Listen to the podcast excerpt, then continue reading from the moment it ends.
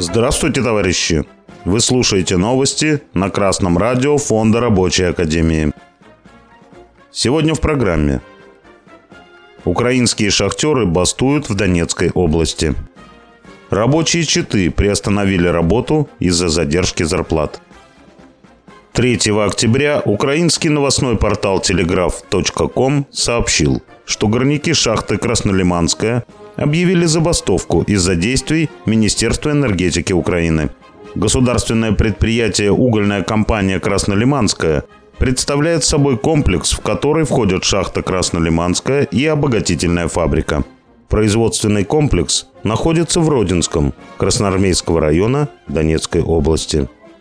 Шахтеры Краснолиманской 3 октября объявили бессрочную забастовку и прекратили добычу угля. 200 горняков остаются под землей. Бастующие недовольны назначением нового исполняющего обязанности директора шахты. Распоряжение о назначении подписал министр энергетики Украины. Шахтеры подчеркнули, что никаких оснований увольнять предыдущего руководителя у министерства не было. Ведь предприятие прибыльно, и по итогам 2022 года уплатило в бюджеты всех уровней более 580 миллионов гривен налогов. Это примерно полтора миллиарда рублей. В числе налогов НДС, налог на прибыль, рента на пользование недрами и военный сбор. Шахтеры уверены, что в Минэнерго решили поставить своего человека для внедрения определенных схем. Горняки обвиняют чиновников в том, что те ставят под угрозу энергетическую безопасность государства перед началом отопительного сезона ради наживы. Шахтеры будут продолжать забастовку до тех пор, пока Минэнерго не прекратит попытки сменить руководство шахты. Они также готовят обращение к президенту Украины Владимиру Зеленскому в Службу безопасности Украины и правоохранительные органы относительно ситуации, которая сложилась на шахте. Больно сознавать, что донецкие шахтеры работают на украинский режим всего в каких-то 60 километрах от фронта. Ведь для украинского правительства действительно война – мать родна. И вполне вероятно, что горняки правы в своих подозрениях. И Минэнерго Украины действительно хочет установить какую-то коррупционную схему на шахте Краснолиманская. А ведь Краснолиманская – часть советского Донбасса. Шахта открылась в 1958 году. В советское время на шахте устанавливались всесоюзные и мировые рекорды по добыче угля.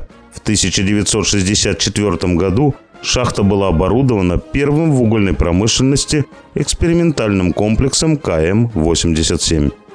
Специальная военная операция на Украине ведется против американского фашизма во внешней политике. Она помогает освободить население от террора украинских нацистов и вырвать советское промышленное наследие из их рук. А затем в буржуазной России донецкие шахтеры найдут в себе силы воссоединиться, организоваться и возродить советскую власть. 2 октября интернет-газета «Вечерка» сообщила, что в Чите приостановили работу 30 рабочих муниципального предприятия «Дорожно-мостовое ремонтно-строительное управление». Коллективные действия из-за задержки зарплаты начались с 1 октября. По словам рабочих, последний раз они получили аванс в середине августа. И это не первый такой случай. А всем ведь надо обеспечивать свои семьи, платить кредиты и ипотеки. В прошлый раз работникам выплатили всего 75 рублей в качестве компенсации за задержку зарплаты. За полтора месяца им называли три причины невыплаты денег. Сначала менялся директор.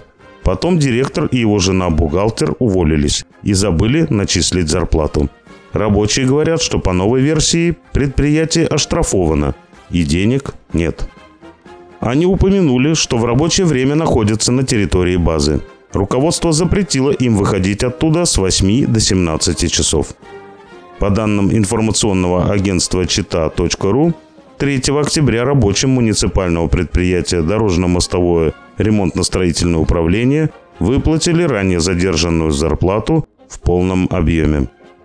После того, как они приостановили работу, прокуратура начала проверку по этому делу. В городской администрации заявили, что ДМРСУ – это сложное предприятие, у которого накопилась большая кредиторская задолженность. К тому же оно не смогло охватить как можно больше контрактов по нацпроекту «Безопасные качественные дороги», чтобы поправить свое финансовое положение. Красное радио Фонда Рабочей Академии часто рассказывает о проблемах муниципальных предприятий. Мы считаем, не должно быть такой ситуации, когда муниципальное предприятие не может поддерживать жизнедеятельность города, потому что у предприятия есть долги. Эти предприятия должны обеспечивать нормальное функционирование инфраструктуры, а не гоняться за контрактами по нацпроектам. Жизнь – это и есть главный проект – а капиталистическое ведение хозяйства только вредит этому проекту. При этом надо поздравить читинских рабочих с победой в трудовом конфликте. Хочется только посоветовать им и всем российским работникам строго придерживаться правила «нет зарплаты, нет работы». Пользуйтесь трудовым законодательством в своих интересах. В случае задержки выплаты заработной платы на срок более 15 дней – вы имеете право, известив работодателя в письменной форме, приостановить работу на весь период до выплаты задержанной суммы. С вами был Беркутов Марк с коммунистическим приветом из Маловишеры.